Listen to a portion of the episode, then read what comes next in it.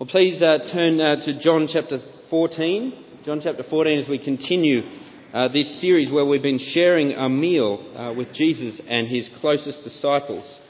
Uh, John chapter 14, which was on page, what was it? 1082 of the Church Bibles, John 14. Now, uh, hopefully, if you've been here in recent weeks, you'll remember the scene. We are in the upper room with Jesus and his disciples in just the last hours of his life. Uh, before another 24 hours is through, he will be hanging on a cross. But up to this point, uh, everything uh, in Jesus' life, everything uh, for the disciples should have made this a joyful moment. It's the Passover meal, remember. They are celebrating God's kindness, God's goodness to them, His grace. And recently, things have been going so well.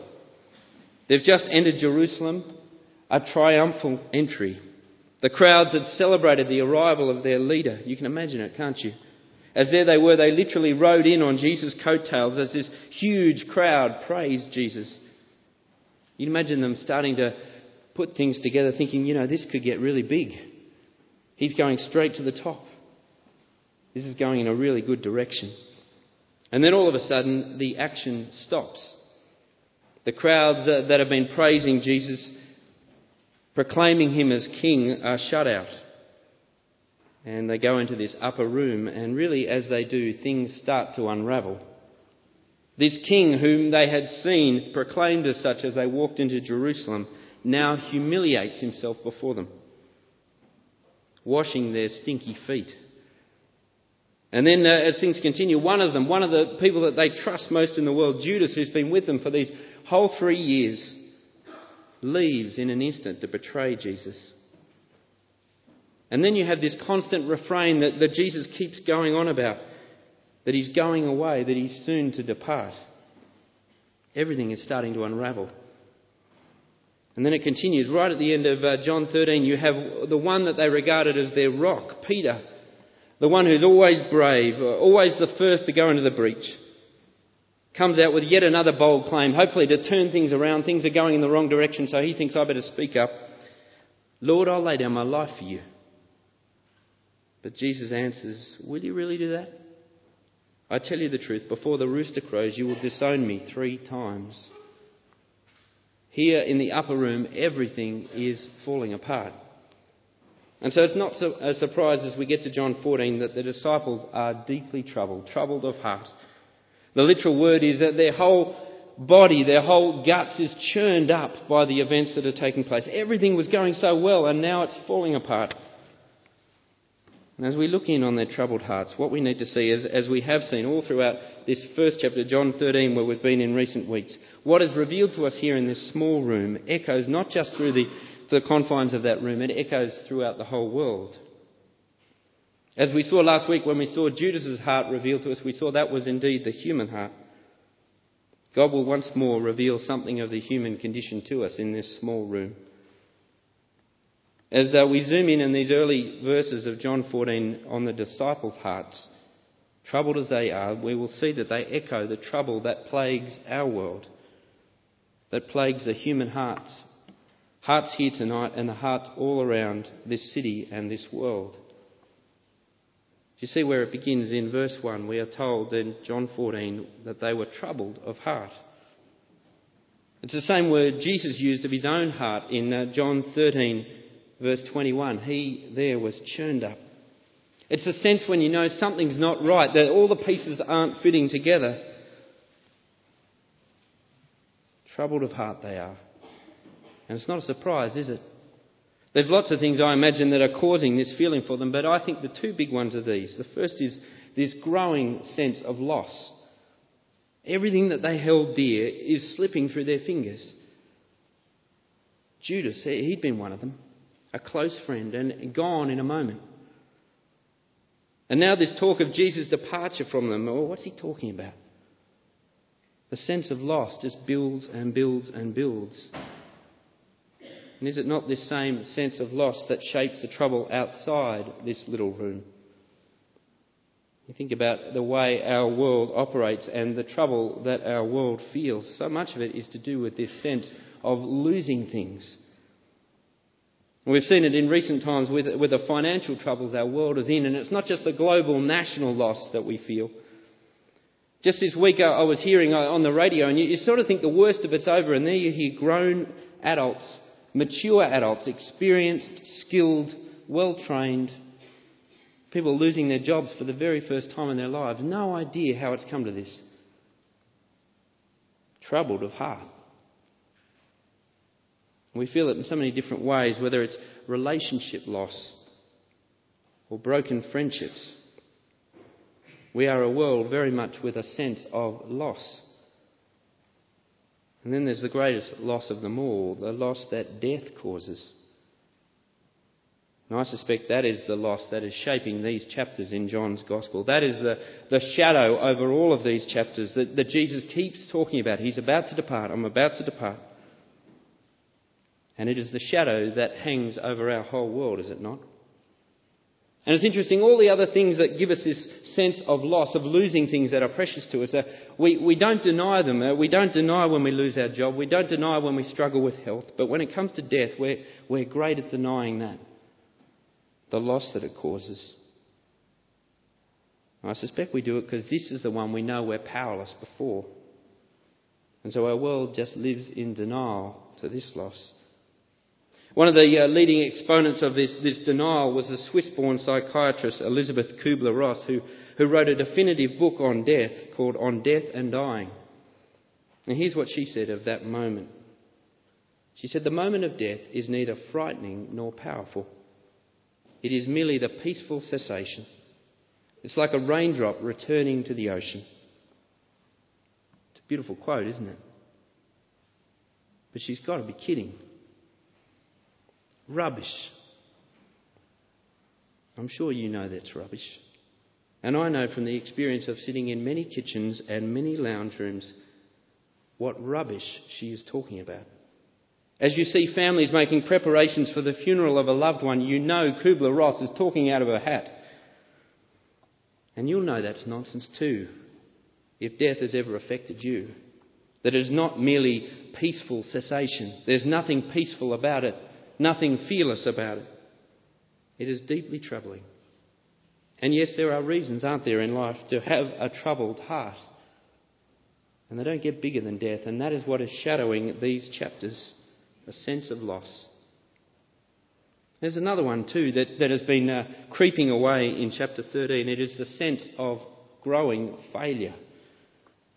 We need to remember these words that we have here in John 14 are spoken to disciples who, under immense emotional pressure, are on the brink of massive failure. For all their big talk, all Peter's words, all their, all their claims of loyalty, they are all about to fall away. It started with Judas, and he'll never come back. And then Peter, and soon we're told in Matthew's Gospel, Jesus says, You will all fall away on account of me. They know that failure is coming. And I take it if you've been a Christian for any length of time, at some level or another, you will know this sense of failure.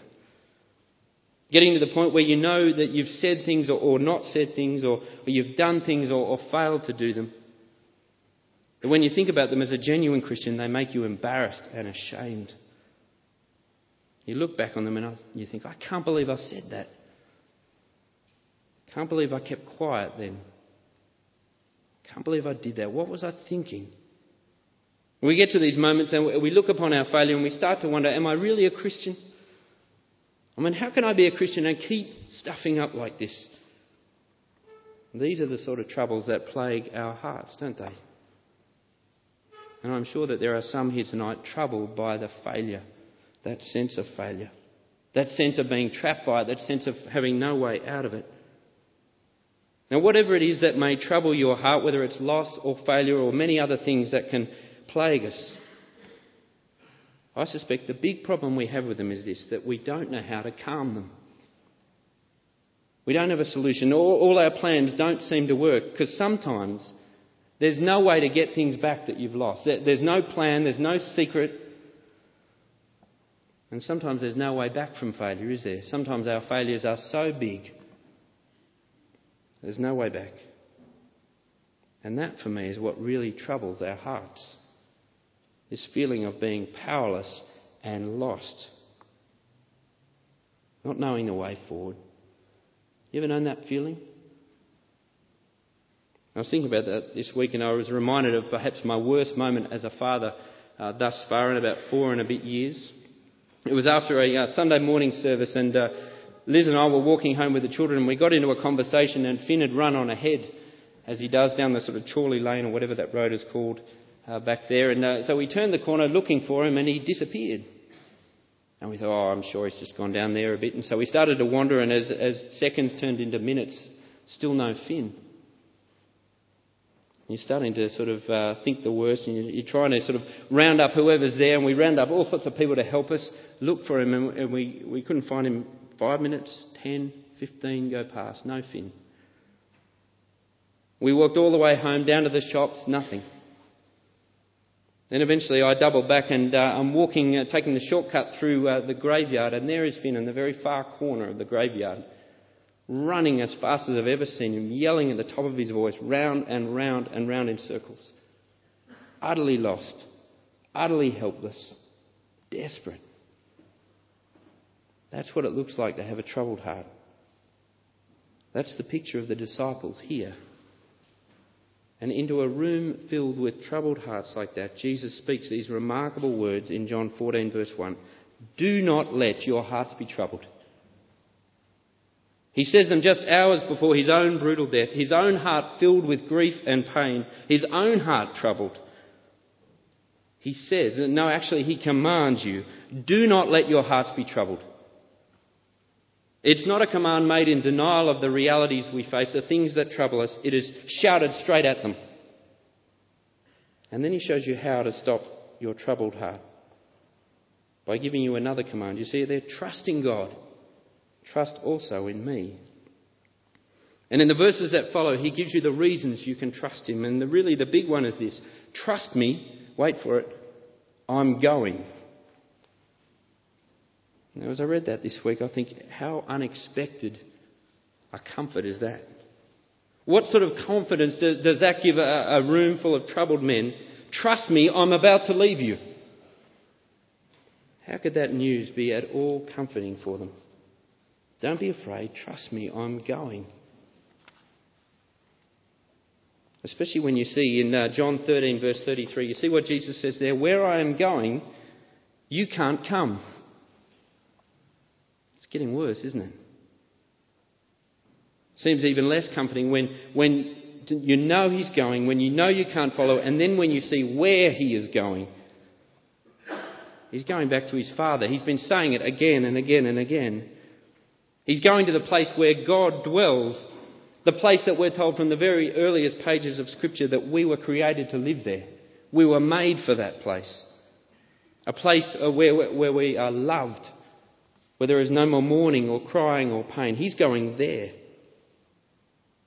where you enjoy the sheer depths of the beauty of God's creation and you marvel at His majesty. That's where He's going, and you can't go there. I was reading uh, my uh, kids' the children's Bible uh, the other day that we've started to read this one, which you can get uh, over in the church, and I reckon it's the best one I've come across so far. We're, we're up to about number six, and this is the sixth one uh, through. And I was reading uh, this part the other night, which I think nails exactly how hard this news is for us. It says, you, you see, sin had come into God's perfect world and would never leave. God's children would always be running away from Him and hiding in the dark. Their hearts would be troubled now and never work properly again. God said, You will have to leave the garden now. He said that to his children, his eyes filling with tears. This is no longer your home. It's not the place for you anymore. Now, as I read those words uh, the other night to uh, Finn and Jamie, it, it, upset them. I mean, it took some serious debriefing before they'd let me turn off the light and uh, go to bed and get on with the, with the rest of the night. But you know what? As I thought about it later, I thought, that's exactly right. It should upset me. That's the way it should be. It should break my heart to see what we've lost, what could have been. Jesus says to troubled hearts, I am going and you can't come. Now, let me tell you why that news can calm even the most troubled heart. Why it's the best news you will ever hear. It's good news that he goes because of the path he takes home. Let me read Philippians chapter 2 verse 8 and you'll see what I mean. Speaking of Jesus, it said, And being found in appearance as a man, he humbled himself and became obedient to death, even death on a cross. You see, in his going, the journey uh, is just as important as the destination. Jesus going, uh, as Paul said earlier, refers to the chain of events that would begin just some hours later with his arrest, and then his trial, and then his torture, and eventually his cruel death. That's what it means when he says, I am going. It's the path he chose to walk home for us. Because he knew the, the only path between us and God, the only one marked out for us, is one paved by death and judgment. That's all that lies ahead of us between us and God. Certain, rightful judgment for anyone who rejects God's love. His going is good news because he walks that path instead of me. It's why he came to go to death for me so I could walk away clean. That's what he's been saying to them in the upper room, isn't it? When he said, Unless I wash you, you can have no part in me. His going is the best news you've ever heard because he walks the path you were meant to walk. And not only that, his going is the best news you've ever heard because of the welcome he receives when he gets home. As God raises his own son from the dead, he declares to the world, Yes, enough. I accept my son's life for yours because he's my son, because he is perfect, because I love him. You see, Jesus' going includes his arrival. Romans chapter 4, verse 25 puts it best when you see why his going is so important for us. It says, He was delivered over to death for our sins, and he was raised to life for our justification. And so his going is the best news you could ever hear. Because of the path he took, because of the welcome he received when he got there, and even better than that, you see what our passage then goes on to say, because now he can come back. And departures are hard, aren't they? I hate goodbyes. It's no wonder that the disciples, as they know that moment's coming, are troubled of heart. But Jesus says, Don't let your hearts be troubled. Trust me. I'm going. And he goes to prepare a place for them. There is a place for you, says John.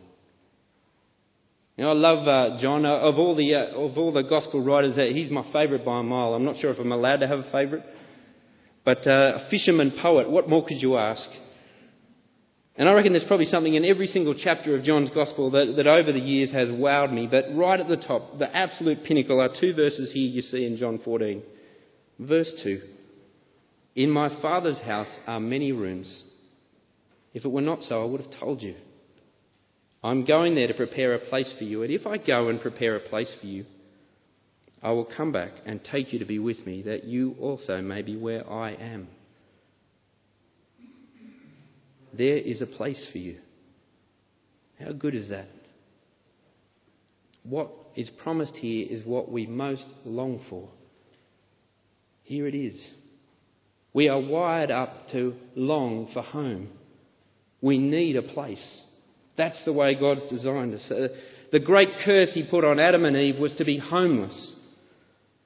We need a home, and we know it when we see it, don't we? It's where we belong. It's where we're totally accepted. It's where you can be yourself. You can wear the tracky dacks and walk around the house and feel totally okay with it. Do you have that word, tracky dacks? Probably not. Tracksuit pants. Where I can use a word like tracky dacks and not get laughed at. That's what home is. It's, it's where the sights and the smells and the colours and the sounds all make sense. They fit. I went and saw uh, just, uh, I think it was Boxing Day with, with Liz. We went and saw the movie Australia. Has anyone actually seen that movie other than me? Yes. There we were, opening night. I'm thinking, oh, it's going to be crowded. We better get there early. And I think it was Liz and I and about two other people in this massive cinema. So proud of my nation. And it was a terrible movie in many ways. But I've got to tell you, for all three and a bit hours of it, I was there. I was there. The sounds, uh, the trees, all the accents made sense, the jokes, you name it. And both Liz and I felt exactly the same way. We're, we're, driving home together. You're driving through suburbs like there's a Brightside or whatever it is on the way back from Meadowhall, suburbs that look nothing like Australia. And I'm thinking to myself, you know, I was there. And we wanted to go see it again the next night, just, just to be transported again for a moment. That's what home feels like. Home is about all of those things and more, isn't it? It's the open door, it's the room where you're expected, you're welcome. Now, reading these verses again uh, this week got me thinking when is it that Sheffield and Fulwood became home for me? Because they are. As much as any place in the world has ever been. How did that happen? I can tell you how it happened, and the details matter, don't they? It happened on January 1st, 2007. Flight QF 3386 coming into Manchester Airport. That's when it happened. It happened as I stood there with my family on the curb with more bags than you could possibly imagine. And round the corner comes this huge car with Jane Patterson and Tim Cudmore in it, the welcome wagon. And they welcomed us and they grabbed our bags and our kids piled in and they slept for the first time in 30 hours. That's when I was home. And it became home when we pulled up outside 50 Brooklands Crescent and we trundled in and there's this huge welcome poster there. And up the stairs is, is the promised land, is my bed. with my sheets and my pillow. And it happened when later that night the oven on our very first night there stopped working and there is Jason Clark suddenly appearing at the door with a hot meal. We were home. And in the days and weeks that followed, as the door keeps, uh, the doorbell kept ringing and people kept coming to say, Welcome. It's good you're here. That's how a house on the other side of the world that you've never been to becomes a home. Jesus says to you, I went to the cross so that my Father's house with many rooms, there is a place for you right there. And do you know why there's a place? Because it's your home now. And you don't come as a guest, you're not a visitor. It's not there's the guest room where everything's neat and, and we, don't, we don't ever go in that room other than the guest. This is your home, this is the family home. And let me say, no matter how great or even terrible your homes have been throughout your life, or even your fathers have been, this is the home you've longed for all your life. This is the place for you. So let me ask you tonight do you long for it? I mean, really long for it. And this is how uh, C.S. Lewis put it. He always puts it best. He said, There have been many times when I think we do not desire heaven. But more often I find myself wondering whether in our heart of hearts we've ever desired anything else. It's the secret signature of each soul, the incommunicable and unappeasable want. The thing we desired before we met our wives, or made our friends, or chose our work, and which we shall desire on our deathbeds when the mind no longer knows wife or friend or work. Do you long for that? When troubles come, and they will, says Jesus, we are commanded to rest in that promise. Lean back on it, it can take the weight. There is a place for you. You know, often when it comes to the, the hope of heaven, we're encouraged to think about it a bit like as if you're planning this great holiday. You know, the amazing summer holiday where you, you get out the Lonely Planet Guide and you're, you're wanting to know all the details. But that's not it at all, is it? That's not even the half of it. This isn't about going on holiday. This is about coming home at last. And what makes it so good is that all the things we've spoken about yes, place, the nature of it, all those things, but right at the heart of it is something even better than all of that. He's there. He's there. That's what all the going was for. As far as Jesus was concerned, that's why he left his disciples. Not just to prepare a better place for them than they have here. No, his end goal was very specific. Do you see it there at the end of verse 3? I will come back and take you to be with me, that you also may be where I am. Jesus says to troubled hearts, You'll be with me where I am. Let me ask you, do you think much about that reunion? Think about what makes a place home. It's all the things we've spoken of. All the things I spoke of 50 Brooklands Crescent are true, but I'll tell you what really makes it home. It's what happens when I dial the phone number of 50 Brooklands Crescent. It's what happens when I walk through the door. That's what makes it home. It's who's there. Let me say, whether your home life is a joy for you or it's a real struggle, know this you are going to be with Him. And you cannot imagine how good that will be. Don't let your hearts be troubled, he says. There is a place for you with me.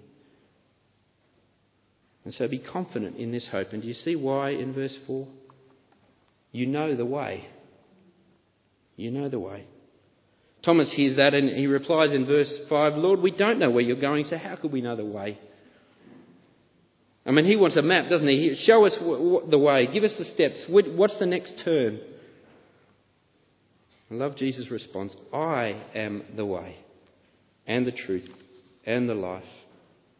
No one comes to the Father except through me. You see, in the same way that heaven's joy, the heart of heaven is Jesus, the heart and the very meaning of life this side of heaven is Jesus. He is the way. There's none other. I was reading uh, recently of discussions uh, at the recent uh, Anglican General Synod that was held in York, where, where there'd been a report that had a stimulating and open discussion about the uniqueness of Jesus. All sorts of different opinions, and it was really fruitful to see all those opinions mixed around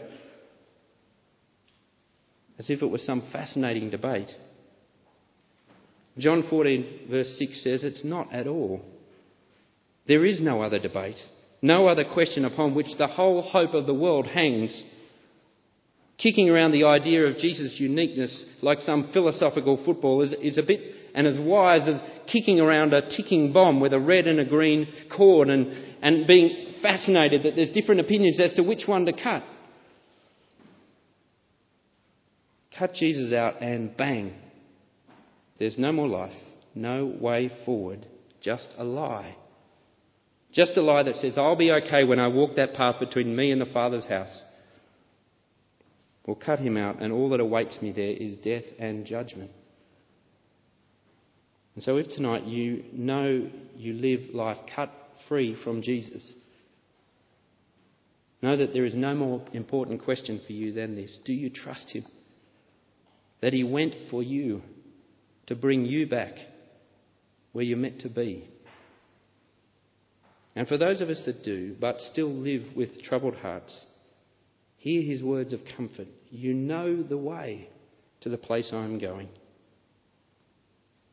It's an unexpected statement uh, from Jesus. Usually he's telling his disciples the exact opposite. He's usually saying, You think you know, but you don't. But now he says, You think you don't know. You think this is uncertain. You think this is tricky and complex, but actually you do know. My going, my cross, my resurrection tell you everything you need to know. And see clearly what Jesus means here when he says this in verse 6. He's not saying that my going tells you the way to live, like he's some example to follow.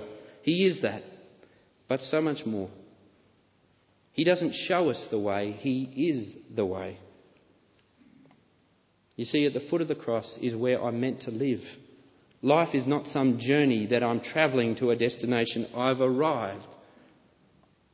It's about standing still right there. For there at last I find my way back to the Father, the way home.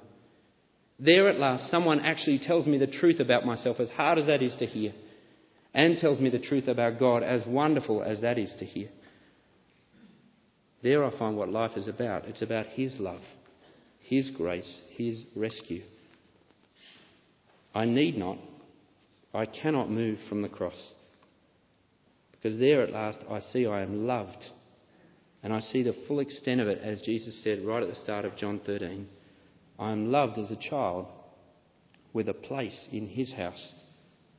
Now, when you know that, what could possibly trouble your heart? So let me say if you are restless as a Christian, or troubled, or fearful, or insecure, this is what you've forgotten. Jesus. It is as Jesus says to Philip in verse 9 Don't you know me? Even after all these years we've been together, don't you know me? See, the human folly is to think that life is about moving on, it's, it's about progress, that life is some epic journey. Jesus says to you, Ah, that's where all your trouble comes from endless movement. Just stand still. Do not let your hearts be troubled. Trust me. I remember when I finally found uh, Finn in the graveyard, he, he's still running around and screaming at me. And that's exactly what I had to say. Stand still. You're all right. I'm here. Let's go home. That's what Jesus is saying here in these verses. And let me say in closing tonight is about filling your hearts with heaven and with the great joy of heaven, Jesus. Now, some will say to you that if you have your heads and hearts full of heaven, then you are no earthly good. If your head's in the clouds all the time, then you're going to be useless in this life. Again, that's rubbish.